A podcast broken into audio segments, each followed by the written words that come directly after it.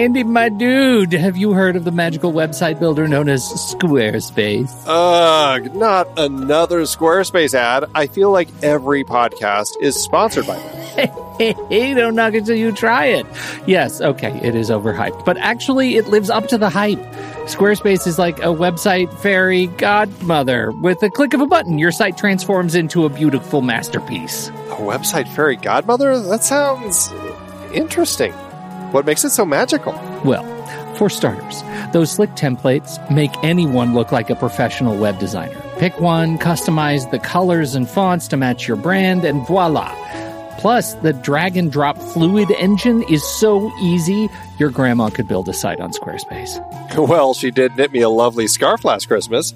Maybe website design is next. Exactly. And when you're ready to sell your Nana's handmade scarves online, Squarespace has built in e commerce. Add a store with one click, get flexible payment options, then watch those sales roll in. And when she wants to teach others her steezy scarf skills, Squarespace's new courses feature is just the ticket.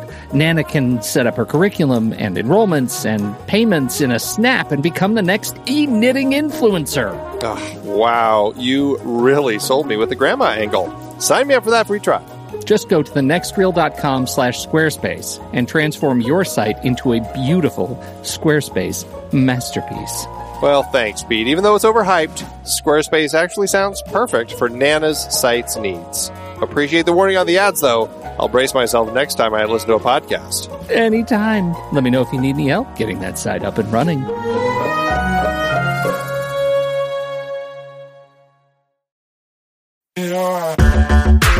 Andy, can you believe we've almost hit 700 episodes of The Next Reel? I know, it's crazy. And with all the other episodes in our family of podcasts, we are well over 1,200 episodes of movie conversation. It's really pretty amazing that we've gotten to have these in depth movie chats every week for over a decade now. And we couldn't have done it without our loyal community of film fans. Their support over the years has meant so much. For sure. That reminds me, we should give the merch store a shout out. Buying shirts from thenextreel.com slash merch is a great way listeners can continue to support the show. Plus, they get to sport our great designs. Absolutely. I think sometimes folks forget we have a variety of shirts, mugs, phone cases, and more available. In fact, a great place to start is with a shirt sporting the Next Reels logo. We also have that classic Fast Times Spicoli Surf School tee, or the weirdly popular Rusty's European Tour shirt. The one from National Lampoon's European Vacation. Why is that so popular? Search me, but we have sold a ridiculous number of those. I guess there are a lot of Rusties taking trips to Europe? We're always adding new designs based on movies we've covered, like our brand new design for a streetcar named Desire, featuring a streetcar named Desire. So if you want to rep your love of TNR and films, head to thenextreel.com slash merch. Every purchase helps us continue to have these weekly in-depth conversations. So visit thenextreel.com slash merch today. And as always, thanks for listening and being a part of the Next Reel community. We've got lots more great movie chats coming your way.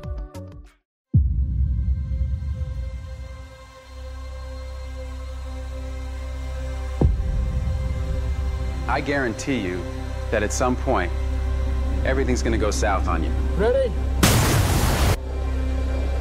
And you're gonna say, this is it. This is how I end. Commander, Mark is dead. We have to go now.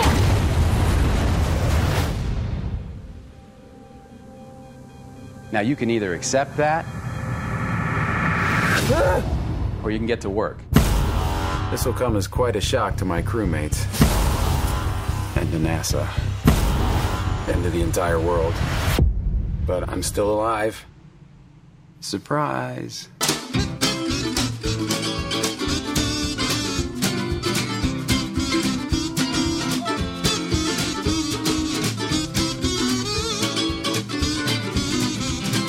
This is the Next Reels Film Board, everybody. Each month, the gang of thugs gathers to take on one film currently in theaters and spoil that film rotten this month.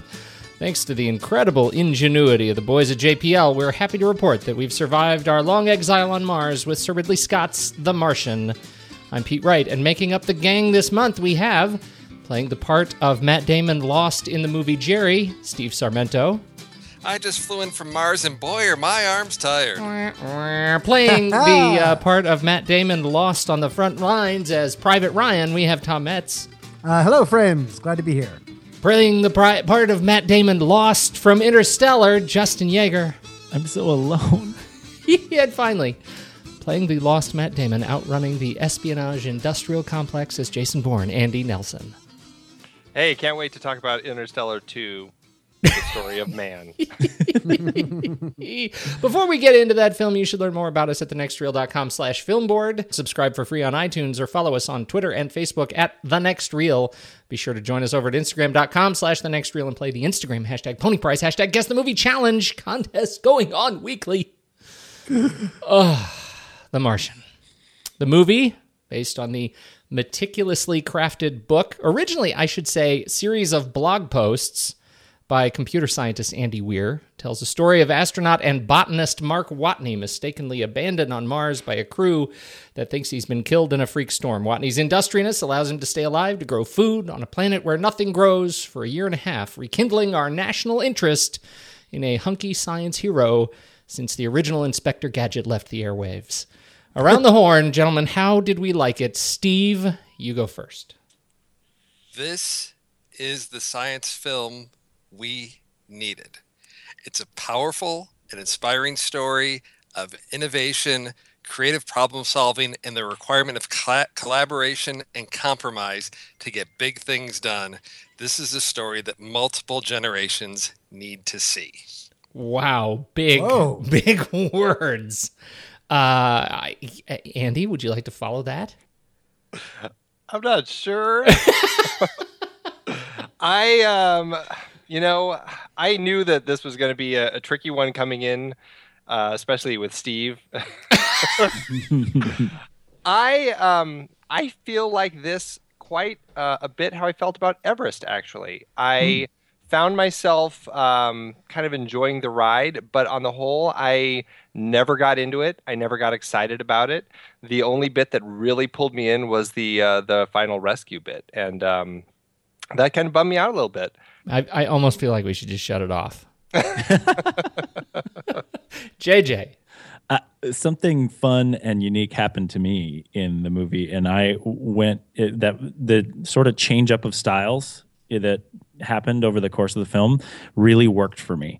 And what I mean by that is it, the way that they started things with the exposition in the first half uh, made me feel a lot like a hater, and that I was going to walk out unemotional and and detached.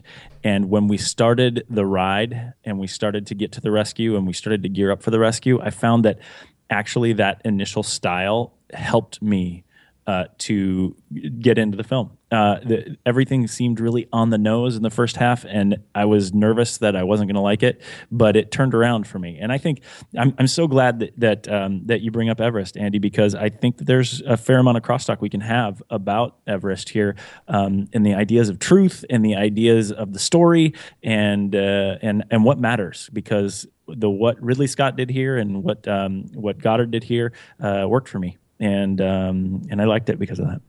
all right. Uh, Tommy, it's you. Uh, I haven't seen Everest, uh, but I'm just going to go ahead and put that out there. Uh, as far as this movie, um, I was the one that was not a fan of the book. I haven't met another person who who's read the book and didn't absolutely love it. I was not a fan of it uh, for reasons that we can maybe get into later, but I really did enjoy this movie quite a bit. It brought me what I thought the book was lacking, or what I was lacking when I was reading the book. Uh, I thought it was an interesting turn for Ridley Scott, and I thought it was a lot of fun. I really enjoyed the experience. I uh, I saw it yesterday, and uh, uh, the, my first thought this morning was, when can I see it again today? Uh, and could I fit it in twice today before the show? I adored this film. It reminded me of the very best of Ridley Scott. It boasted a fantastic cast and source material that I think ably made the leap from page to screen. Even the material they cut, the changes they made at the end, they hit me right where it counts. I am a massive fan of the book.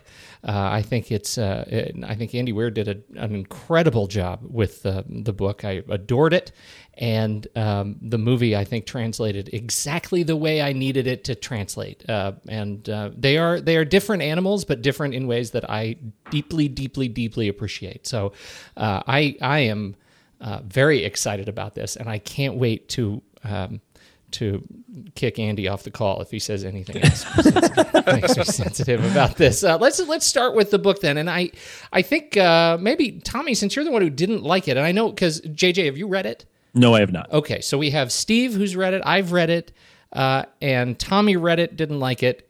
Uh, Andy, you have not read it, and JJ hasn't read it. Okay, so let's just do a brief conversation about the book, and then we'll move into the the meat of the movie. Tommy, why didn't you like the book? And it could, as I sort of alluded to, it, I'm very much uh, willing to take it on myself. That it was something that I was looking for that I didn't get, and if that's just not you know the writer's choice, then that should be fine. But what I was missing because the book, the majority of the book, especially for the first half, is just journal entries.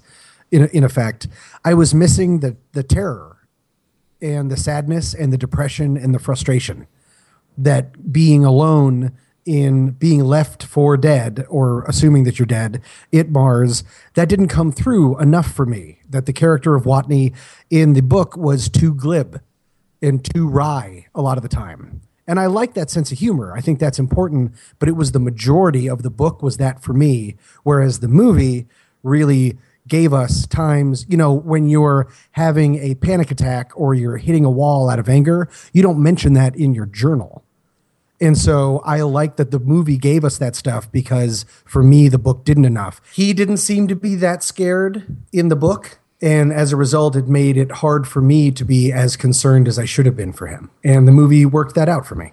You know, I I find it interesting that you thought the movie worked that out. I did not have that feeling personally on the book, and I think it's interesting when you. I, I listened to this wonderful interview with Andy Weir today, um, uh, the the talking room with Andy Weir and Adam Savage, uh, and you know, it's an hour of them talking about specifically the book, and this was done, you know, before the movie was obviously released, but they knew the movie was happening, um, and uh, one of the things that he had reflected, that Weir had reflected, was that you know he it was sort of his intention to capture the professionalism of the astronauts and to to to look at Watney as the sort of pinnacle of professionalism and that you know the things that come through on the journal are his his wit but also that he is buoyed by his ingenuity and for that that for me at least is what made him such an aspirational hero, right? Like we, mm-hmm. I didn't, I didn't need the terror because, like, I got it. I got, I got the circumstance. You know what I'm saying? Uh, and and so for me, I, I agree with you. It was nice to see those moments of, in the film of of frustration, but but uh, boy, I didn't find myself missing that from the book uh, at all. And so I guess I'm curious, like, that's what made you not like the book overall? that I remember, yeah, because when you when you rob that thing again that I was personally looking for, and granted, maybe I'm a huge horror fan and Yeah, I like my yeah. sci-fi scary. And so when you're dealing with space, which as we know from films like Gravity, is the worst place in the world. I well, I guess that phrase doesn't work, but you know what I mean. Space is the worst. um, is uh, I just wanted a little bit more of that. That I wanted uh, the fail, the personal breakdown, and then the triumphant of his botany powers and all of that. After that, I was left with a bunch of science, and maybe I'm again not the biggest fan, uh, just me, of figuring out a bunch of science when I wanted it to be a little bit more emotional. Yeah, I can definitely see that. Steve, how'd you think it translated? Oh well, you know, I love the book, and what I really appreciate, I think the the vo- the voice of Mark Watney in the book, you know, the the first I forget how many pages it is just his journal entries before we get back to Earth to really see what's going on, and so the the good front part of the book, you know, his voice has to entertain and keep you engaged. And he is a scientist, but we can't, you know, if you've got 60 pages of just dry science, um, you're going to lose your readers. And so I think, you know, Andy Weir did a nice job of balancing that and showing Mark Watney as a, as a human being who's got to, you know, he's a well rounded person. Yes, he knows all this botany in the book. I think he's also like a mechanical engineer, has a degree in that. But those those lighter moments of how when you're in isolation you have to entertain yourself and they they brought a lot of those elements into the movie but I remember actually laughing out loud as I was reading the book because in the there's a little bit more backstory about the uh, entertainment materials he has, and that everybody could bring some stuff. And in the movie, we get to see that uh, to a limited amount. But the line that just caught me off guard, I wasn't expecting this on page 24 of the book I'm reading, and he's talking about, you know, planning for tomorrow. He's like, ah, well, for tonight, I have to get back to Three's Company. I stopped last night in the middle of the episode Right. where Mr. Roper saw something and took it out of context. Which is anybody that's seen that show knows that's every single episode. And it's just those things where it's it's this guy that, you know, you know. That's he's such an uh, approachable guy as you know as he's presented in this book. He's a he's a scientist, but he's not a nerd. He's not a social outcast. He's got a sense of humor about things that he's got to have to survive. I think day to day, and and for me, that's what kept this going. Of how does he keep it together? Because if you if you let that that fear creep in, you know it can overwhelm you and it can crush you. And as he says in the the end of the the film, and I, I don't know if it's word for it in the book, but he talks about, you know, you have to, to stay alive, you've got to solve problems. And you solve that problem, and then you take the next one, and you keep doing that. Just keep solving those problems. And the book does that, but in a way that is entertaining and engaging. And I was just thrilled to see that translate to the screen. There was a lot that's cut out for anybody that enjoyed the film. I'm going to highly recommend the book because there's a lot more the science, a, a lot more um, suspense. I think in some parts that got cut. There were some scenes that were cut. I think for pacing and, and rightly so uh, to keep things moving along. But there was a lot of science, drama, and comedy in this book that I wasn't expecting, and I just really enjoyed it. It was one of those books I picked up and I think read like in two or three days because I just could not put it down. The way it was very accessible and entertaining. Um, last question for those of us who have read the book. The the book deal came about nearly simultaneously with the publication deal because the book had been self published, um, you know, uh, before and and had been, uh, I, I think, thoroughly vetted on Andy Weir's website uh, by the scientific community and in fact by NASA um, before it was published, with the exception of a few things that he notes um, uh, that he- when you know when Weir notes that uh, you know he ran into some things, some uh, some uh, engineers from JPL who did correct him on a couple of things or on one particular thing af- after. Um, uh, after the book had been published, but for the most part, this had been a very well vetted scientific piece. Uh, but because the book deal and the movie deal came out and got popular all at the same time, we knew that the character of Mark Watney was going to be played by Matt Damon really early. And I think for many of us, my speaking mostly for myself, but many of us, I think, who were introduced to the book were introduced to it knowing. In, in, I think that Matt Damon was going to be playing the part of Mark Watney. Um, did you guys have that experience, or did you discover the book uh, before you knew uh, of Matt Damon? Before Okay. I, I, I happened upon the book pretty early. So how did uh, how did he do in, for the character of of Watney for you? Phenomenal. Okay, I thought he was great. I thought he was a perfect choice. Steve. Oh, I uh, I had a copy of the book. I think before any casting was announced, so I I did not have that. But no, when I heard that Matt Damon was cast, I thought that is perfect because he is able to to bridge that drama and comedy to have the lighter moments, but then also the seriousness. So to me, it was it was just perfect casting. I think I did have some reservations, and I think Matt Damon did as well as I recall reading an article that you know this following up on Interstellar of playing the astronaut, you know, left alone, and and uh, I'm I'm glad that he took this opportunity to, to take this role because I think it I can't imagine anyone else in this part. It was just such a perfect part for him. It felt to me very much like Castaway in that regard because he had, you know, he didn't have his his basketball, but he did have his corporate sponsor GoPro in every single room, which I thought was fantastic. Uh, I'm with you, although for me, for my reading of the book, it was fascinating because uh, it was like Matt Damon was in my head the whole time. From the moment I opened the book the first time, he was reading those lines, so it was a pretty easy transition. Matt Damon's always in my head. Yeah, you know, Is that weird? If I can help it. Yeah.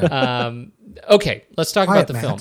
Uh, uh, let's uh, let's talk about the film um, uh, and and see where that goes. Um, what is it, Andy, uh, about the films uh, the film that didn't light you up the way it lit up the rest of us?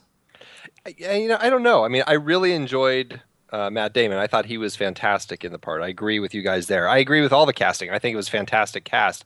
I I did find a number of the roles really flatly written, just complete um, kind of stock characters that didn't do a whole lot. Uh, Jeff Daniels um, and was one of them, and you know uh, they didn't they didn't drive me nuts or, or make me uh, you know it didn't bother me so much. I still they still worked in context of the film.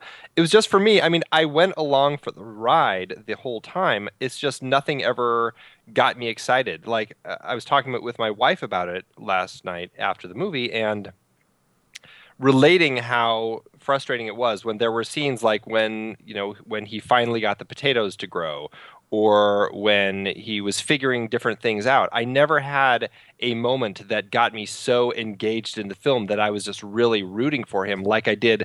Our comparison was Contact, and that fantastic moment in Contact mm. when um, John Hurt is talking to uh, uh, Jodie Foster after the first big transportation device gets uh, blown up and he reveals that there is a second one that was built in Japan or wherever it was, and that wonderful line of "Want to take a ride?" and then "Want to you know, take a ride?" Yeah, I'm, that, I'm that floating upside down as I'm saying that. That and that that was one of those moments that I was just, you know, practically just bursting out of my seat. I was so excited at that moment in contact because it just got me so into the moment in the movie.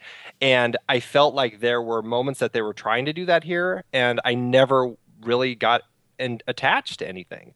And I, I don't know. I was pinning it on Ridley Scott because I do find Ridley Scott to be a very cold filmmaker um, most of his films, I I find a lot of his films just amazing, fantastic films, but I do find a lot of them very cold, um, where you don't really attach to the characters quite as much. Um, and this one felt that way here. I just I never really got fully engaged with the characters, never got fully engaged with the story. I enjoyed it. I enjoyed my ride all the way through it, uh, much like everyone kind of enjoyed the journey of Everest, but I, it just never really got me into it, and I was just left kind of like, okay. And then, uh, like like uh, JJ was saying, when it did get to that final rescue, though, things shifted, and all of a sudden, I was really excited, and that whole the whole rescue scene, I really was excited, and that did a lot for helping me enjoy the the last bits of the film. But I felt like it was just a, a little too late by that point. I it, it, it's interesting that you bring that up, Andy, because um, I I felt the same way at those early points. I think that you're talking the the parts you mentioned about when he finally gets the potatoes to grow and those things when they're in that sort of clinical exposition phase of the film at the beginning. I felt like the pace was almost too fast and too sterile in the way that you're talking about Ridley Scott being cold, and I, and I felt that way too. And I was really nervous that that's where everything was going to go. And the turn for me emotionally was when they finally got the communication through to the crew on the Hermes, and uh, Michael Pena uh, gets to talk to him, and they use the same tone, the sort of jabbing tone that they did in that really short, I mean, the really short pre cursor to all the terribleness that happens on Mars. It, it, we just saw it for a moment. It felt too fast at the beginning, but when they all of a sudden they're able to speak their own language to each other in their sarcasm and in their wit, all of a sudden uh, that's when it, it the emotion awoke in me and I was able to say, "Oh, I care about this crew."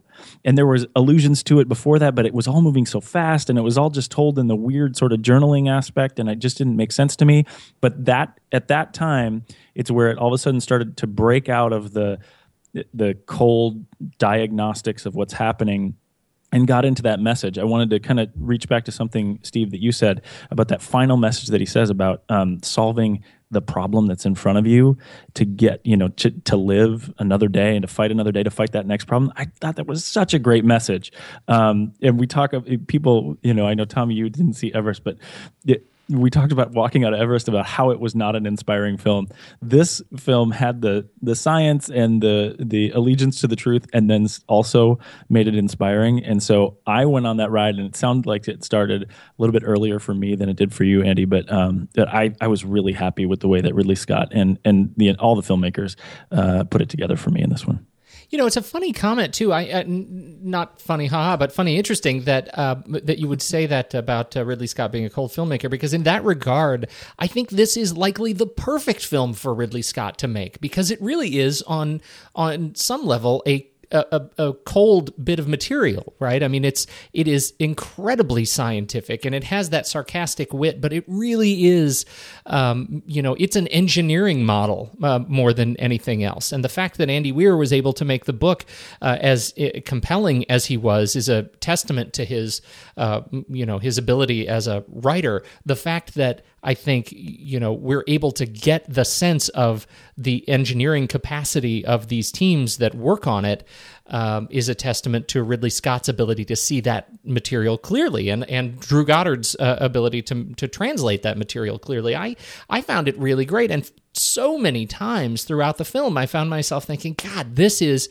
uh, this is not a true story, and yet I feel like it is Apollo 13. Like it feels that real to me. It, it, right. it feels so grounded in the story that they're telling to me that I feel like I'm I'm rooting for Mark Watney uh, as if he was um, a real individual. Not well, the very not the very near future, but the the the, the shortly recent past.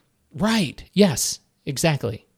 JJ, I think that uh, the comments about the crew, I think, are actually quite spot on. I really did enjoy the crew. I thought that there was a great chemistry with the crew.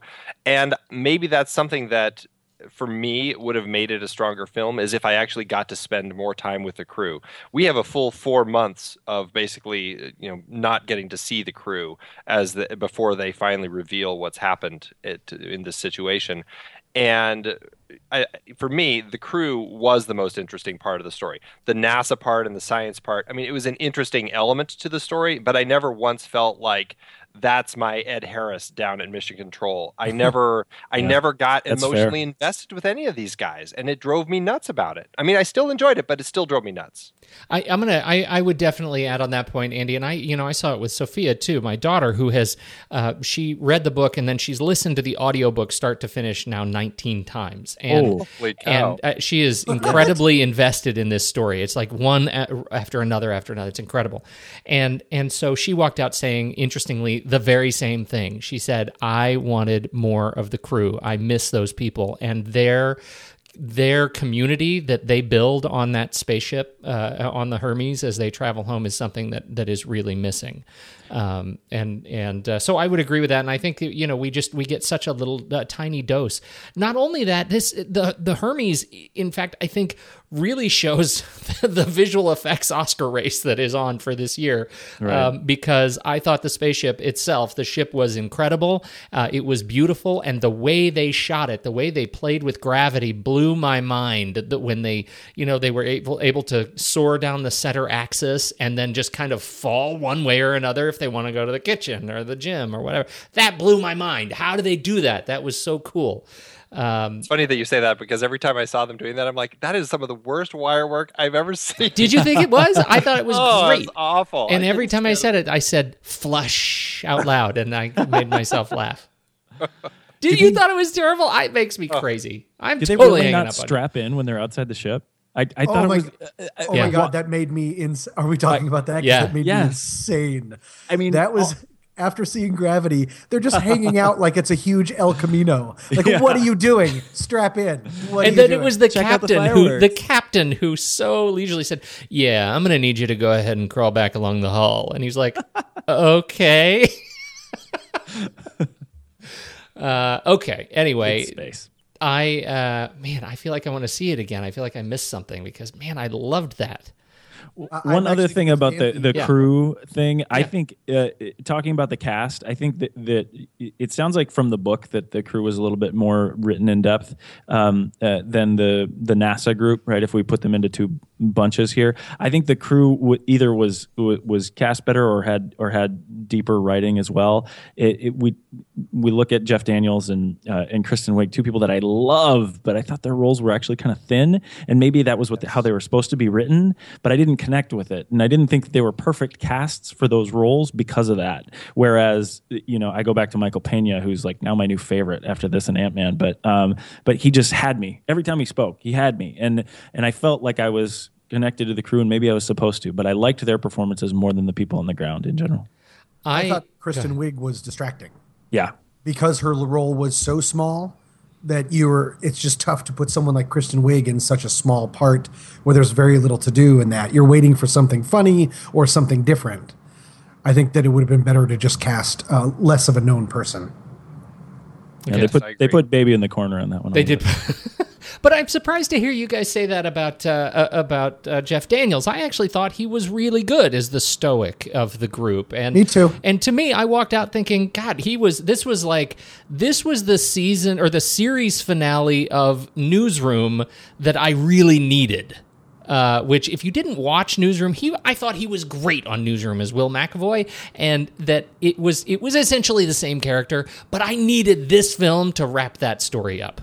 I'm right where you're at, Pete. I'm exactly the same thing. Is he's as he's up there at the press conference, because I just finished Newsroom probably about a month ago. I think I was like, oh yeah, this is this is comfortable. This is familiar to me. I'm liking this Hand to glove. It just it just fit in so nicely. But I, I will agree. I the the I wish there had been more time with the crew of the Hermes. There was a lot of depth to those characters that I think was lacking. But again, I think for in the service of pacing of the film, it was something I was willing to sacrifice.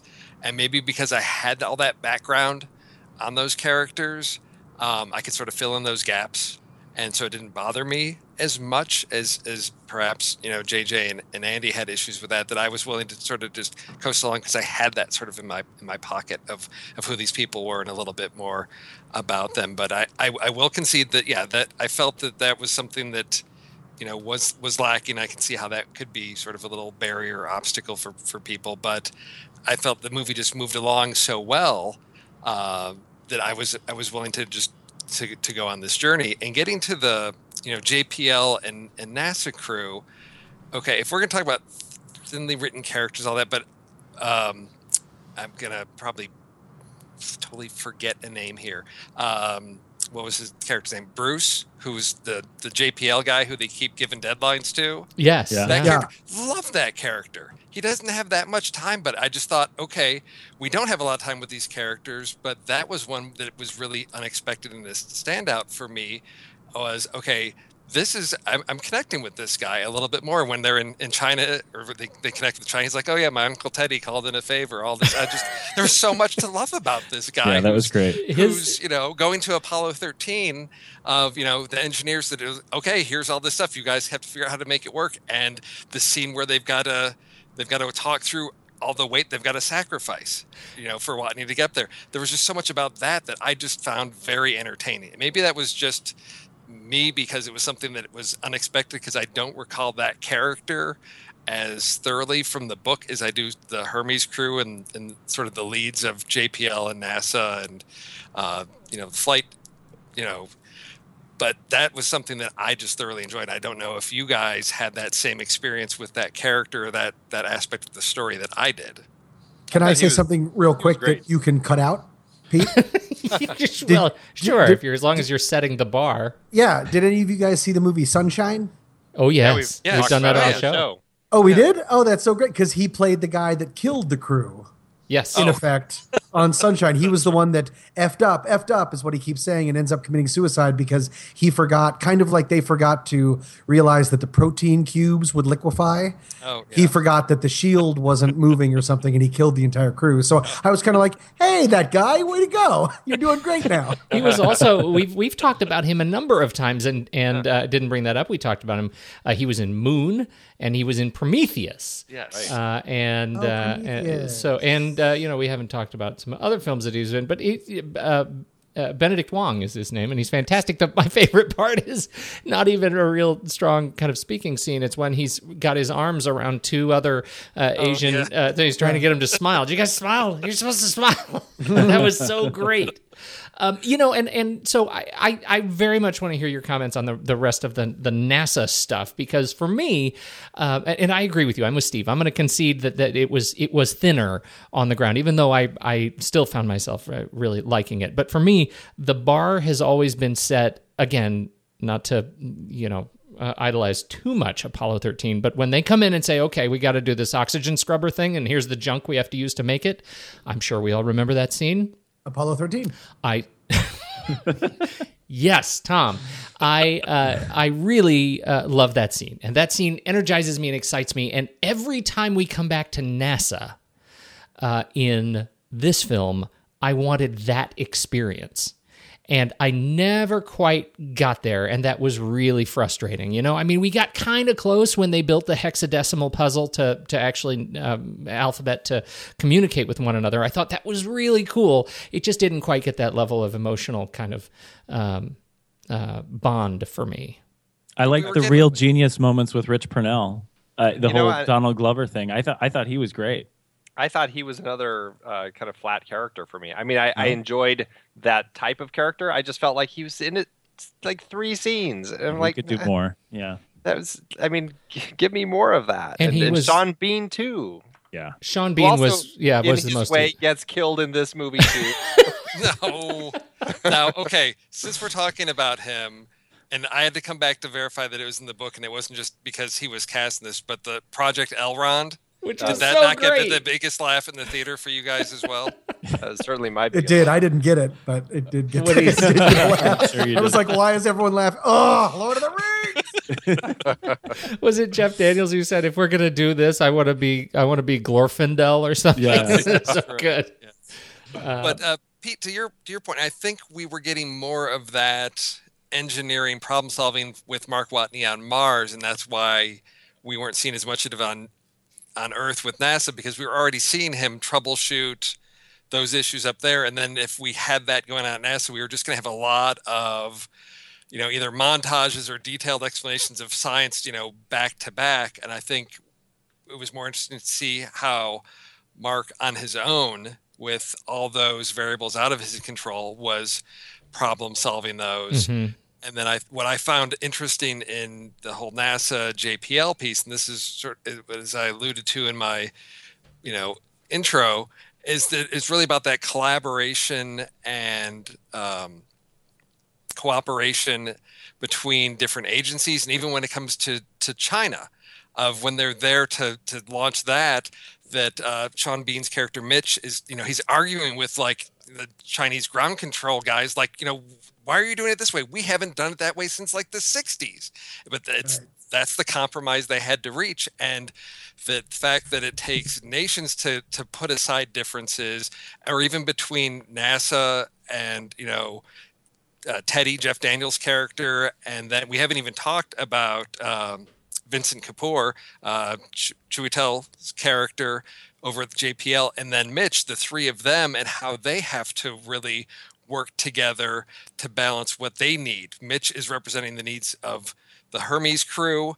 You've got Teddy as the head of NASA. Try he's got his PR that he's got to deal with, what they can and can't do, and how the three of those have to work together, collaborate to get him home. To me, was the dynamic that was more interesting to see going on there of how they're going to play against each other, how they're going to circumvent each other to get what they need done, but ultimately all in the service of the singular goal that they're all trying to reach. And that to me is the dynamic that I I hope isn't lost on audiences, that I hope in listening to our discussion come back to look at this film and say, this is what needs to happen for things to change. You know, what, whatever, you know, environment we're talking about, but that people need to start considering cooperation and collaboration out of the box thinking as a function that has to start happening for things to change. And I hope that's something people take away from this film. I, I I think that's a great comment, uh, I think um, um, y- you know I think that's one of the things I like so much about the film is that it really is a celebration of of um, of collaboration. It's a it's a celebration of problem solving. That there is no. Um, you know, there's no artificial antagonist. You sort of think it's gonna be Teddy, uh, you know, Jeff Daniels' character uh, as the the the stoic, the businessman. You know, he's going to be the guy, but it turns out really he's a scientist too. Like they're all trying to solve the same problem the only way they know how, but they're all trying to move forward uh, in the best interests of everybody involved. And I I really love that whole environment that's that is celebrated in the film. Whether it's communicated, you know, well enough for everybody, I think is is a different story. But I I certainly I'm right with you. That's a good I- point. and- like and- in Contact, there's no James Woods. Yeah. There is no just sort of evil pencil pusher or no, that'll cost too much and that's all it cares. Even Jeff Daniels is trying to save the lives of five instead of risk the lives of six. So that is nice. It's a bunch of nice people doing nice things. That's pretty rare. Yeah. I mean, just just even for dramatic reasons, you just throw in the the evil pencil pusher just just to create conflict, and and I think this is a story that celebrates the fact that you know what, there's enough damn conflict on Mars. Yeah. Right. They Well, didn't and- need to do that. That was perfect. Yeah, and I and and I do agree. I mean, I, I did enjoy what NASA represented in this film. I just, like we said, I just wish there was more of the stuff in space. I will say, I my favorite NASA character was Mackenzie Davis as Mindy. Oh, who she was I don't- great. I, I had never seen before, but I loved her. She was like the one person that I was always excited about when we jumped to NASA. Yeah, every time. Lo- loved everything she did on screen. Oh, Can I really ask an exciting. embarrassing question? Yes. She, I'm sorry, she's the blonde one that gets the first signal? Yes. Yeah, she's the one in charge of satellites. Right. Um, embarrassing question. Who gave her the initial coordinates and why? I feel like I missed something. That Oh, was uh, um, Mitch. Kapoor. No, Kapoor did the initial coordinates to to look at. Uh, Yeah. Oh, right, right, right. It was Kapoor. place. You're right. Yeah, It was absolutely. Yep. Why? And that's because he saw it. he needed confirmation of what he thought. Got it. Okay. and she was the one to confirm that and that's one of the things like i i also liked her character but one of the things that is most exciting about her character is that um, she goes from sort of zero to hero in the book like she is she's promoted very quickly and over the course of this two year period she she you know becomes a linchpin that's kind of central to um, you know communicating with Watney. And um, I think her character in the book is really cool. And this one in, in the film I, I just it didn't translate as fully as I wanted it to you know. And she was actually when she came on screen this is my daughter looked at me she was like oh finally Mindy Park I love her she's my favorite character in the whole book. And by the end she's like why did they do that to Mindy Park? Like she, that was horrible. Like they did Oh, not give her a life in in the film so. It's interesting. um, JJ, you mentioned in the beginning that you wanted to, you had some thoughts on uh, truth uh, and the portrayal of truth versus this versus Everest. Tell me what you're thinking. Well, I don't want to go too deep into the Everest thing, but uh we talked a lot last month about how the the filmmakers in Everest seem to have this allegiance to the truth and were unwilling to take uh, leaps for uh, for story purpose, for dramatic purpose, and that's something that we can trace back. It sounds like, and I haven't read the book, but we can trace this back to Weir. Um, Weir has confessed uh, in uh, an NPR uh, article that I read earlier this week that the one major science flaw that is still in the book is literally the uh, the complicating incident. There are there is no possible way that windstorms on Mars can become that intense um, to tip anything um, because of the way that gravity works. and but he confesses that, and the fact that he's willing to use that. it- all the while having this major allegiance to science and to problem solving and to truth in what he wanted to create in this in this work of fiction I think it is stands in contrast to what we saw in Everest of uh, in, in that it's a better story. It's more powerful. It comes out better. I, I felt that whole first section, that exposition section, that where they're just journaling all the different ways that they're going to solve these problems. I felt it was flat, but as it transitioned into the drama of the rescue, Andy and I have already talked about this.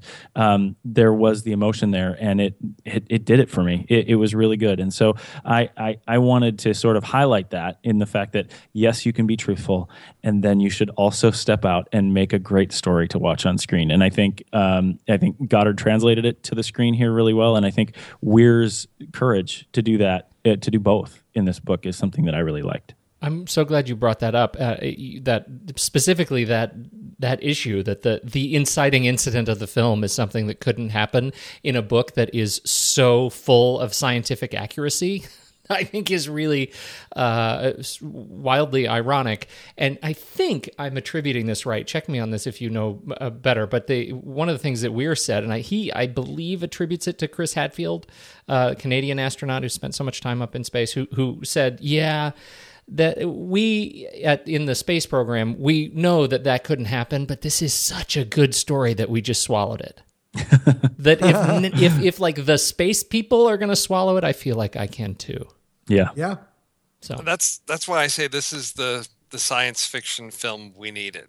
And what I walked out of the theater thinking, you know, again, harkening back to, you know, Mark Watney's speech at the end of the film, it reminded me of an article that Neal Stephenson wrote uh, probably about five years ago, I believe, uh, called Innovation Starvation, where he really took the science fiction writing community to task, saying, you know, in the 50s, we had this golden era of sci fi that was creating these images of, of this possible future and science fiction has drifted off into these dystopias. And we've reviewed several films taking place in these dystopias and he really called everybody out and said it's time to turn things around. And where's the science fiction that's going to inspire scientists to create that second golden age of, of innovation? And i think this is what i'm seeing here is the, the positive aspects of, of science. This is all you know grounded in reality. I, I watched this with with my youngest daughter also, who loves science, and it was great to see her as she's watching Mark try to solve these things. She's like trying to guess and anticipate like what based on her scientific knowledge what are some possible things that he can do and to see her get excited about that the real life application of things she's learned in school in this heroic effort for a man to to save his own life was just thrilling for me of that's the science fiction that I remembered growing up and loving in the 70s and 80s was something that was like thrilling and positive and, and drove you out there to want to be that engineer or that scientist or that astronaut. And I'm, I'm really hoping that there are a generation of kids seeing this saying, I want to be Mark Watney, not having to save my life and survive out there on my own, but that this is realistic and possible. That within a few generations, we could be out there on Mars, exploring those. I mean, just look at the vast landscapes that are that Ridley Scott put out there, but to to explore those worlds, and it's it's attainable, it's reachable, and those are the stories. Those are the science fiction stories that you know we need now is the, the positive ones, and that's something that. I was really thrilled to see come across in the film because one of the things that I loved about the book is that that excitement and energy about science being fun and attainable. Well, I will say something that did um, make me happy about this film is that NASA got so behind it in every way and helping so much because they they do see this as a great opportunity to leverage um, a stronger possibility of returning to space and possibly a manned mission to Mars. That's NASA, smart. NASA's no dummies. Yeah, they're they're with it. That's I love it. That's actually NASA's new catchphrase. NASA, we're no NASA, dummies. We know dummies yeah. That's cool. And I like what you said, Steve. Uh, I mean, it's a really oversimplification, but what this film does do is really bring science back to science fiction. Yep. That for a long time, science fiction just means, oh, well, we can breathe bubbles and we can do, you know, whatever just because you can. And it gets involved with aliens and stuff versus really getting into the physics and all that kind of stuff of what you have to do to live in space. So it's exciting. Yeah. Uh, let's, hey. yes. Uh, just uh, you mentioned the end of the book in his last speech, How, and Pete, you mentioned at the beginning of the show that they changed the end from the book. How did it change? He died. it was very. It was much more Everest. Yeah, he he died in the first chapter, and the rest is just like it's trying he died on it. his keyboard. They just need so to bring the body of, home. Yeah, it's just a bunch of E's because he died with his head on the keyboard. It's really weird. Well, and uh, it, you know they made they, and I think they had to for the for the movie, but they they made uh, the uh, Jessica Chap- Chastain uh, hero uh, in in the end. They needed to have them. Uh, she jets out into the thing in the movie, and that didn't happen in the book. Oh, uh, what happened in the book? So the rescue is different in the book. The rescue is different in the book, um, but I don't have it in front of me. Steve, do you have the book open? what, uh, what actually? I, who? I you know the as I recall, I mean the the the what they have to pull off is is the same. He's at a different velocity, and they've got to get out there. But um, yeah, the Jessica Chastain character, uh, Lewis, isn't there. It's the two other guys that are there that have to go out, and, and they do. It's yeah. the same thing, but it's just he did fly up in the convertible. That happened. But I'll yeah, tell you. Go ahead, Steve. I'm sorry. I was just gonna say, as I recall, it was the one of the other two guys that had to go out and and snag him to get him in. So I think they they ramped up. I think by including Lewis in that play up that relationship with her character when Watney and her responsibility to him yeah. to have her take that uh, position out there. And I think they may have added a few little twists on it. Uh, with the tether and all of that stuff, which was beautiful looking, but I don't think it was that dramatic. I, I, I think it was just still a sort of high speed snatch and grab him out of the upper atmosphere or whatever and reel him in. What I was thinking about when I said that, though, Andy, is that they cut two thi- two uh, particular elements that were keystone events uh, in the film, or I'm sorry, in the mo- in the book, in the film versus the movie.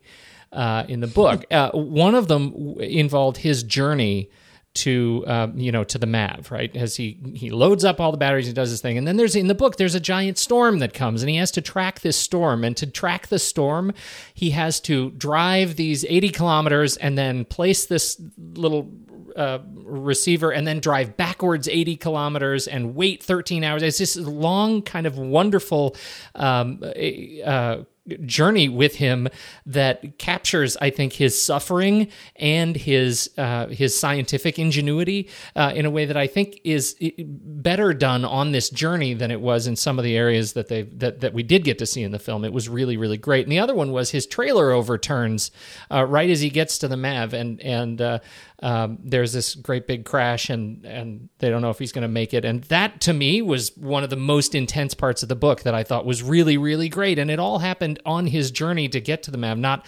after the after he got out. And so I think they they cut some things that to me I think were were sad, and I may have personally made some different choices, but.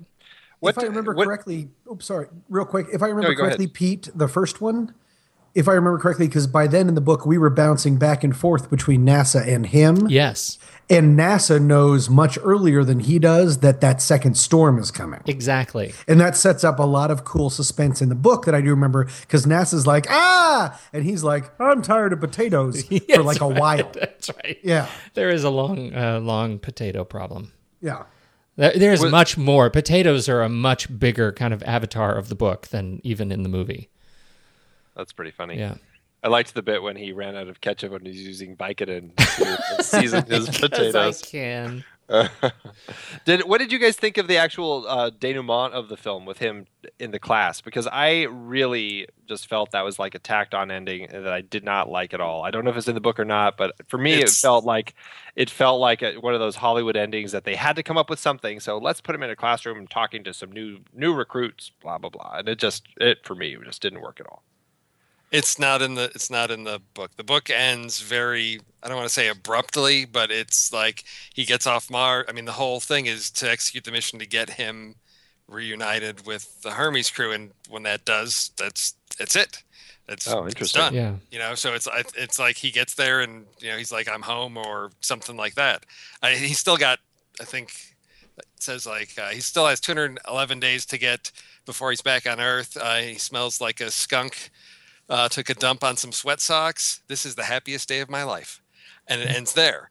Uh, I I liked the classroom part because as I, I've referred to it several times, I think it really drew out some of the themes that are present in the book. But I think due to cutting some things out, we it just helped tie that all together a little bit better, and it, it worked really well for me because I think it played to uh, some of the things that we get uh, through the logs and more time with Watney in the book to understand, you know, his approach to to how he's surviving this, and it gives him an audience to articulate that, um, and it gives him a reason to do that. And I think again, it comes back to the idea of the purposes of the story to to motivate and inspire others. And to me, it worked really really well. I'm I'm kind of on the fence on that one in particular. I think one of the things that I think was so satisfying at the end, like you could even cut him in the classroom and but but really celebrate the closing credit, the initial closing credits run, which I loved. I loved, loved, loved, loved, loved. Once they go back to the press and they're saying, "Yes, we're on our way to the to we're doing a next thing. How is this going to be different?" Well, we're going to try and bring all the astronauts home at the same time this time. I I thought that was such a wonderful way to end the film. Uh, I could have watched that. I, I wanted to watch another movie after that. I loved it. I 100 percent agree. I agree with that part, Pete. I, I did enjoy that part. It's just the classroom bit that for me just really. Well, it seemed silly, preachy. but I wanted a denouement. So I, I guess, uh, uh, you know, I I agree that it was kind of thin, but um, but now hearing what the book ended with, I'm happy that there was something. So, um, you know, I'm I'm mixed on it.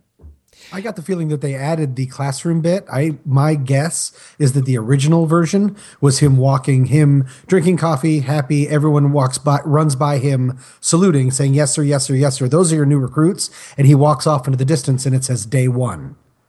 And that would have been fine. I think that's what the original was. And my guess, I don't know why I like conspiracy theories, but I think a bunch of people in test audiences in torrents were like, "Day one of what? What is he going to do with his life?" And that's why they added the uh, the hammer at home kind of classroom scene because the day one when it comes up is sort of a little bit of an awkward timing to then go to a classroom scene. So that's my guess. Okay, I mean, as long as we're floating conspiracy theories, I've got one.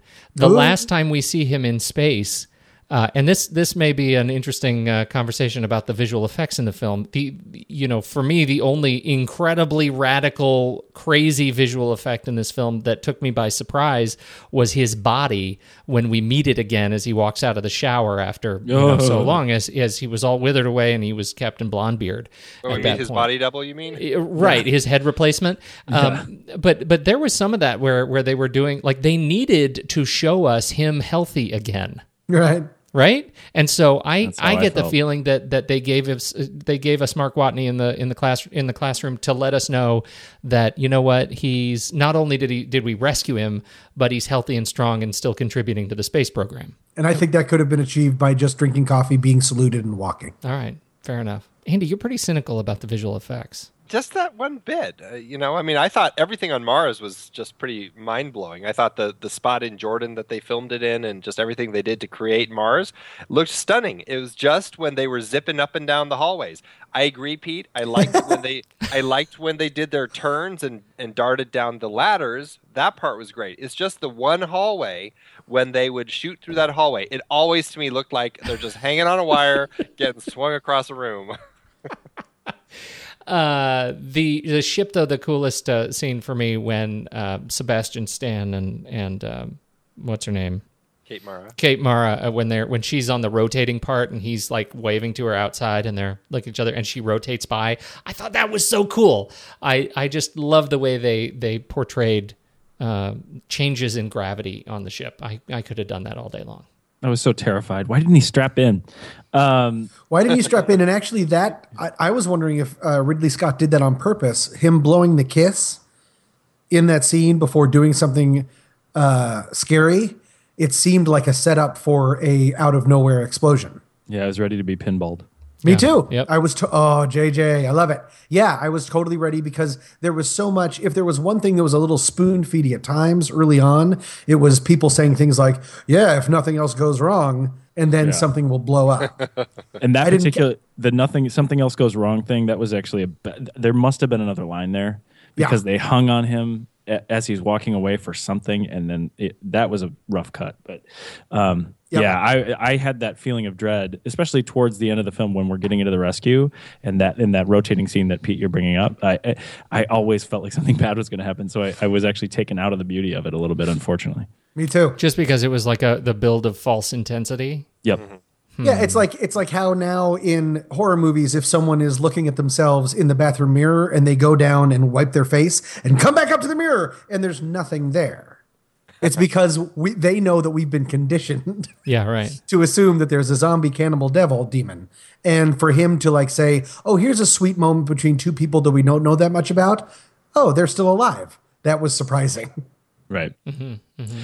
My favorite visuals were during the journey when he left the Hab and went to the Mav. Um, I felt like you, I think we've all talked uh, over the last few months about how much I dislike 3D, and I this is the m- movie thus far since we've started since I've started with uh, the Gang of Thugs here that got the closest to being an effective use of 3D for me. Um, it still isn't one of. I still would argue that it's not perfect for 3D in that there's so much uh, so much focused on the cast as opposed to on the effects. It's not the the James Cameron, you know, every single scene is going to be taking advantage of it. But in in general, I didn't hate it. And during that journey from the Hab to the Mav, the, the wide shots and the different things they did with the different views, the over the top view of the of the rover as you're on the. th- There's a lot of neat things that they did to play with the 3D and the the the the scene, the the place in Jordan where they shot everything. So those were my favorite visuals were during that uh, that period.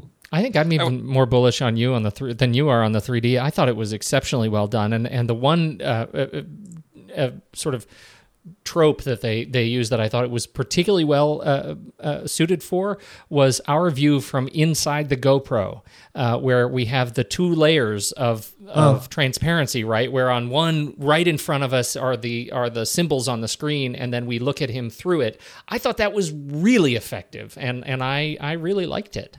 Well, I- this was and this was actually filmed in 3D. Yes. Yeah, Right. I was curious about how the 3D was going to come off. I, I opted for the larger screen in, in Dolby Atmos, but I was I'm very excited to go see this again. I'll probably do it, and I was curious what the 3D looked like because I looked on Wikipedia to see, you know, is it real 3D or not? And it's um, and what Wikipedia lists is that it was shot with a Red Epic Dragon camera and 3ality TS5 rigs. Which just So, sounds yes. anything that says Red Epic Dragon is like I gotta go see something that's using that type of camera.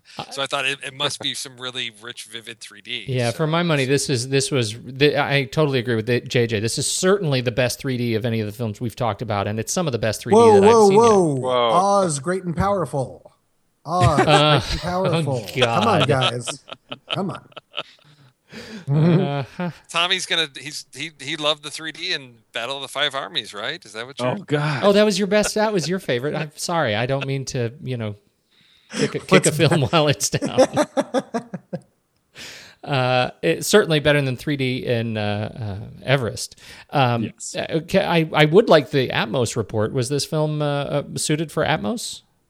Uh, you know, it was really immersive. It it didn't draw me out of the film because sometimes there'll be things like, oh, I can hear that one isolated sound over there, uh, but it just the the storms and all of that were just really immersive. So it was really nice to just sort of really feel in it uh, during those moments. But there there wasn't a lot of uh, yeah small little things to to distract like oh we're going to draw your attention because oh there's something clattering around in the background over there it, it, it didn't distract because i've seen that happen in dolby atmos of sort of little atmospheric sounds to draw your ear over to that corner of the theater but it just really sort of did the full fill the theater with a soundscape I don't want to speak ill of, of an up and coming technology, but so far I have not seen a film that celebrates Atmos as much as the Atmos promo that plays before the film. Uh, and so I'm waiting. I'm waiting for that. Uh, you know, we haven't talked specifically about uh, Drew Goddard. I uh, I adore this guy's work. I think he's I, he's been great since you know Alias and Buffy and you know from the beginning. Um, let's can we talk just briefly about what uh, what we love so much about his part in this? I think it's interesting that he was actually slated to direct it. He came on as the director for this film, and I think he opted to go off and work on the Sinister Six, and that's when Ridley came in. Um, I think that his stuff is. Uh, I, I mean, I I really know him mostly for his his films and for Lost. I was never in the Buffy Angel Alias um, viewing crowd, but I mean, Cloverfield, Cabin in the Woods, World War Z. I those are all great scripts. I think he did a great job with all those, and I think he directed Cabin in the Woods really well. And uh, Robopocalypse, he's slated to uh, write. Isn't that in Development Hell? Have you? I don't know, but have you? Has, I any- the- has read anybody book. read that? You've read the book? Okay, good. like it's, me. it's an awesome book It's And an that was a- awesome book. That was a Spielberg project for a Yeah, while. right. I Yeah. think. And then I think he dumped that, and then he picked up Ready Player One. But no, I was really excited. So if if if Drew writes this one and, and directs, I mean, I would love to see that. I read this the sequel to Robogenesis. yeah, yeah. it was part of my summer. Uh, Dan, summer summer of Daniel H. Wilson. And Amped Uh, too, which was Yeah, also Amped. terrific. Yeah. So I yeah I, I'm I'm fingers crossed that this one you know comes through because I think just like with The Martian, I'm I think he did a very nice job of taking the the soul of that novel and getting it up on the screen and, and making cuts that are needed to keep the story moving along while keeping the the crucial heart of the novel there. I think in in terms of Mark Watney's persona to keep that uh, intact and play through. So I yeah I loved you know all the films that we've mentioned. Yeah, those are all things I, because we did we loved World War Z as I recall. Cloverfield's one that uh, just yeah loved that as well. So I'm I'm you know, was really excited when I heard he was uh, adapting this one to see what he could do with it, and he did not disappoint in this case. Who does this sound like? He then attended the University of Colorado and worked as a production assistant in LA after graduation. Hey, Hey. why That's- aren't I Drew Goddard? exactly. Wait a minute. He stole your life. He totally did. I was wondering where all my pants went. Oh. I, I have not seen Cabin in the Woods. Am I the only one? Oh, how Oh, did you? love. How I did haven't. miss that? Why would I see that movie? Oh my god. okay, oh, you're right. That's right. No, Sorry. you You have. would be closer, not- JJ, because it's a talk about horror movies. It Oh would be my like one for you and I to watch together. Oh, No, yeah, it's not a horror movie. No, I'll do it's it. so much fun. All right, JJ, we're gonna have a movie night. I'll do Yeah, it. guys. All right, that's it. Yeah. Uh, any Put any on our list of movies to put on the show one of these days, Pete. What, eh, we let's let's do a Joss Whedon joint. Right. Uh, anybody else specifically you would like to talk about before we get to uh, the reason we all show up? I'd like someone to say something about the soundtrack. Oh, we should do that. I'm gonna point to Andy. Oh, I okay. First of all, putting it into two. The music I thought was great. Harry Gregson Williams. Um, it, it worked well in context of the film. It's not memorable, but it, it still worked in context of the film. But the the soundtrack drove me nuts. I don't know how it worked for you guys, but I felt like this was uh, them, like the people behind the film. And I, I understand that it's in the book, uh, as you talked about, Steve, but it drove me nuts. It felt like, hey, Guardians of the Galaxy did such a great job with all these classic tunes. Let's come up with our own classic soundtrack of all these oldies from the 70s. And that, like, every time a song came on, I'm like, oh, God, another song that just feels so out of place. I It drove me nuts. Yeah, I didn't like the disco. I oh no, the disco is it's it's Ooh. it's it, it's such a part of the book. yeah, that's the part. that This is a character. that's really I stand yeah. this is totally a curse of timing with Guardians of the Galaxy in this. It Yeah. really is because the this the disco is so annoying in the book and it's not even a movie or a stereo. It is a book and I was annoyed by it in the book. And I was supposed to be. I was supposed to be as annoyed as Mark Watney is in the book with all the disco. And so I think the movie actually carried that off very well. I was equally annoyed, Andy. I I I just am not I you know, maybe it's I'm too close it- to that era of my youth that But it also made no sense. Like, why? Why is she the only person who is able to bring music up? Why didn't he have his own music library to listen to? All he could listen to was Captain Lewis's music. Like, that made no sense to me. Well, everybody brought different things, like Right, different so- personal items. Right. So didn't he have his own personal music that he brought? He I brought, mean, he's he got brought his own other stuff. stuff. Right. So he brought he brought Happy Days. Right, that was somebody else brought uh, Three's Company, and uh, yeah, right. very And- limited. And Michael choices. Pena just brought a cross. That's right. Why was his bunk so small? so and and I will say that staying with the book, I get it, it, probably was a really important part of the book, but the way they used the, the soundtrack in the movie was for effect. Yes, and it, it- it seemed it, it was uh, for a comedic effect in the movie uh, as you know and was supposed to take us emotionally to some place of either his annoyance or his motivation or whatever it was. And those songs in particular didn't it just seemed contrary to what we were trying to get from the scenes. And uh, it, it for me because I hadn't read the book and because I wasn't in there with that place it I again I didn't like the disco so did did, did anybody note the the uh, theater laugh during the final uh, when the final song comes up and they play "I Will Survive"? I will survive yeah Everybody oh yes, it was. Yeah, it, it, to I mean to the point of yeah, it, it's it's added for effect. So when he says, "I've gone through all of Commander Lewis's you know music. This is the least disco song," and plays it, and you've got that. It to me, it was again reinforcing his his persona, his character of this. I can be you know a little disrespectful to my superior. I can be mocking. This is the sense of humor. It goes to the scene where he's he's they, they establish contact and he's typing and he finds out they haven't told the crew. And the we've got in jpl he's like oh you know what the f word f word gerund form? You know the, and how in a to keep this movie pg-13 how they sort of worked around that of yeah he's aware of this and he's like you know calling them out on these things. And there's this a little bit of defiance to you know those authority figures. And, and to me that was just that playfulness that he has but also this uh little confrontation with authority that he you know isn't going to always do. He's out on his own. He is the pirate you know? He's he's a space pirate. He they can't stop him from doing what he needs to do. And it's to me it was again just more about his character and that aspect of of him I we, we should bring up the uh, the language, which I thought was expertly handled in the film for the adaptation because the book was I mean he does he swears a lot in the book. This is a hard R if you if you really give Mark Watney the the mouth that he has in the book. which is why you've let your daughter listen to the audiobook 19 times Yes, yeah, she is she is now expert, like sailor level expert. She is just returned to, to port uh, after a long journey at sea, and that's that's the level of expert she is. They uh, so they they did give him, I think, the most important f bomb. Uh, they let him say out loud. It wasn't quite the way he said it in the book, which saddens me. Uh, you know, because. Because the very first line in the book is you know is so perfect.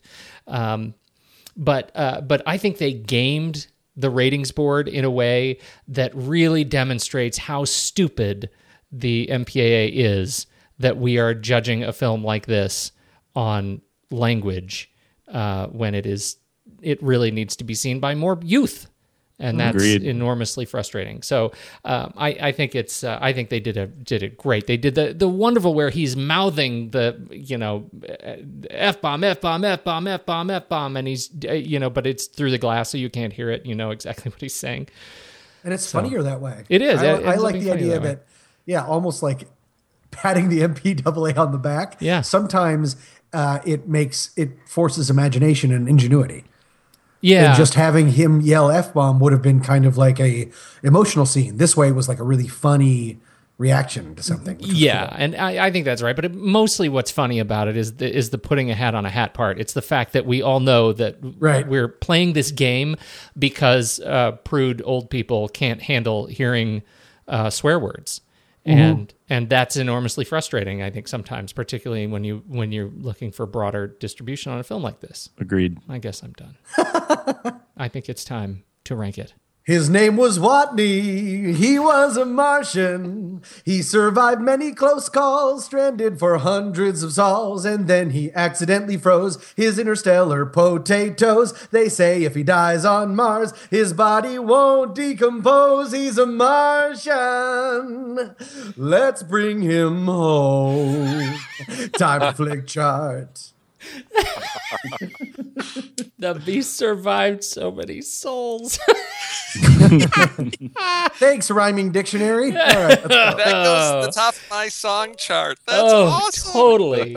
Head over to flickchart.com slash TNR Film Board to check in on all the films we've talked about on this very show. Sign up with Flickchart, start your list, and uh, let's go see if we're uh, Flickchart best buddies. All right, first up we have The Martian or Cloud Atlas. The Martian. the martian, Martian. The Martian. I, I would say Cloud Atlas just to be uh, 'Cause- the 'cause negative Nelly gotta here. hate yeah we know No, just just to just to be different. Just to throw a vote down the toilet. That's right. the Martian or uh, Michael Pena's other great film of the year, Ant Man. I am Ant Man here. The. Martian. The Martian. martian Do does my vote count? No. I mean, okay, yeah. Thank you. I still want to hear it. Come on. The Martian. Okay. I want to hear All it because right. I want to see, I want to listen to Andy shrink with every vote. Yeah. I am. I am. the Martian or the Man from Uncle. The Martian. martian I'd say Martian here actually. Oh, Martian, well, but nice. closer than the other ones. Wasn't The in Martian or Kingsman, the Secret Service. Kings. Mm, Curses. Kingsman. Kingsman. Steve. JJ. Just before my time. Oh. Oh, that's not right. out oh. yet. Oh, well, I know this way this will go because I'm going to pick The Martian because I think it has something more important to say to society than The Kingsman does. Although The Kingsman is a tremendously entertaining film on merit of social significance, I'm picking The Martian. Ugh, why don't you just go mm. marry space? God, I changed my vote. I agree with Steve. Somebody needs to tie it, untie it. Steve just oh, made me feel small. Steve. Mission accomplished. Steve and Andy. I uh okay. Were you going to change your vote? Was you going to make No, it easy? But I already Oh. clicked it and Oh. because we, Oh, Oh. back it up. Okay, don't do it. Blah, Forget blah. it. Oh, technology has bested us again.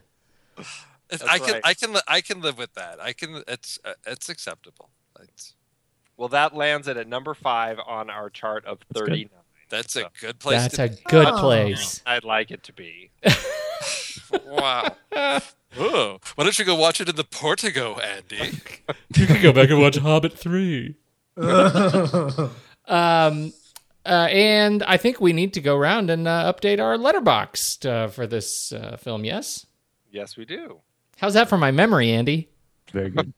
Thanks for reminding me, by the way. You bet. I um I'm gonna give this one for me a solid, solid four and a half. All right. I'm a four. I'm a four and a half. I'll go four. My name's Tommy. Tommy at four. I'm I'm a three on this one. I'll I'll do three and a half. Cool. So I'll figure out what that average is here. Complex calculus, complex calculus, engineering, engineering, and It's like if Interstellar was Ferris Bueller's Day Off, or if Contact was Real Genius. or if gravity had any science. Tommy, what was your rating again? I don't remember. He Uh, said let's. four. I think four. He Four. said four. Okay. Somehow it uh, I didn't actually type it in. Uh, okay, so we already have next month's picked. Uh, auspicious month. Where do we go from here? We're going to be uh, bringing in a uh, fun James Bond film into our film board here with Spectre. First time we've ever talked about James Bond. I think, right? We've done no James Bond anywhere. Love Wow, it. you guys got to cram in a lot of movies to do a series on James Bond when that one comes to theaters. Yeah. we'll be starting our daily James Bond series. Uh, we talked about that. We're like, that would be uh, like an entire, like a half year's worth of Yeah. shows. Yes. Not ready to make that commitment yet, but very excited to see Spectre. That should be uh, should be an awesome show. Yes, So. it will. Uh, gentlemen, thank you so much for joining us for this uh, very special episode of The Martian. Tommy, always great to hear from you. Thank you for having me. We did it. We did it. JJ, I love you guys. Talk to you soon. we love you too. Steve, I'm out of here like Iron Man. Iron Man, Captain. Iron Man. okay, we should have talked about that too. That was so good. And uh, Andy, I will talk to you on Thursday. Absolutely. Talk to you soon.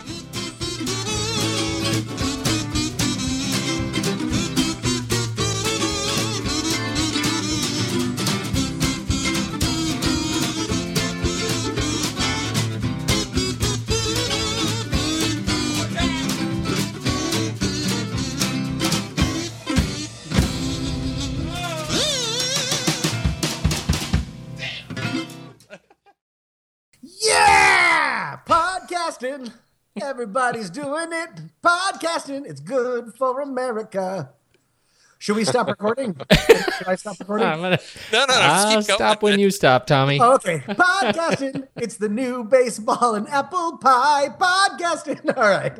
I didn't think that through. Let's do this.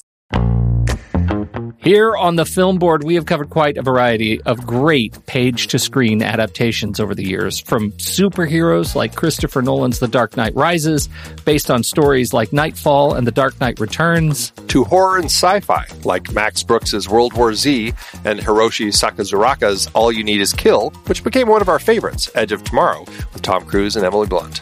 and who could forget Andy Weir's stranded astronaut adventure, The Martian, or Dave Eggers' tech thriller, The Circle. Eagle. Supposedly so much better than the movie. We've also explored Stephen King epics like The Dark Tower and It, biopics like Damien Chazelle's First Man, And sweeping sagas like Denis Villeneuve's take on Frank Herbert's Dune.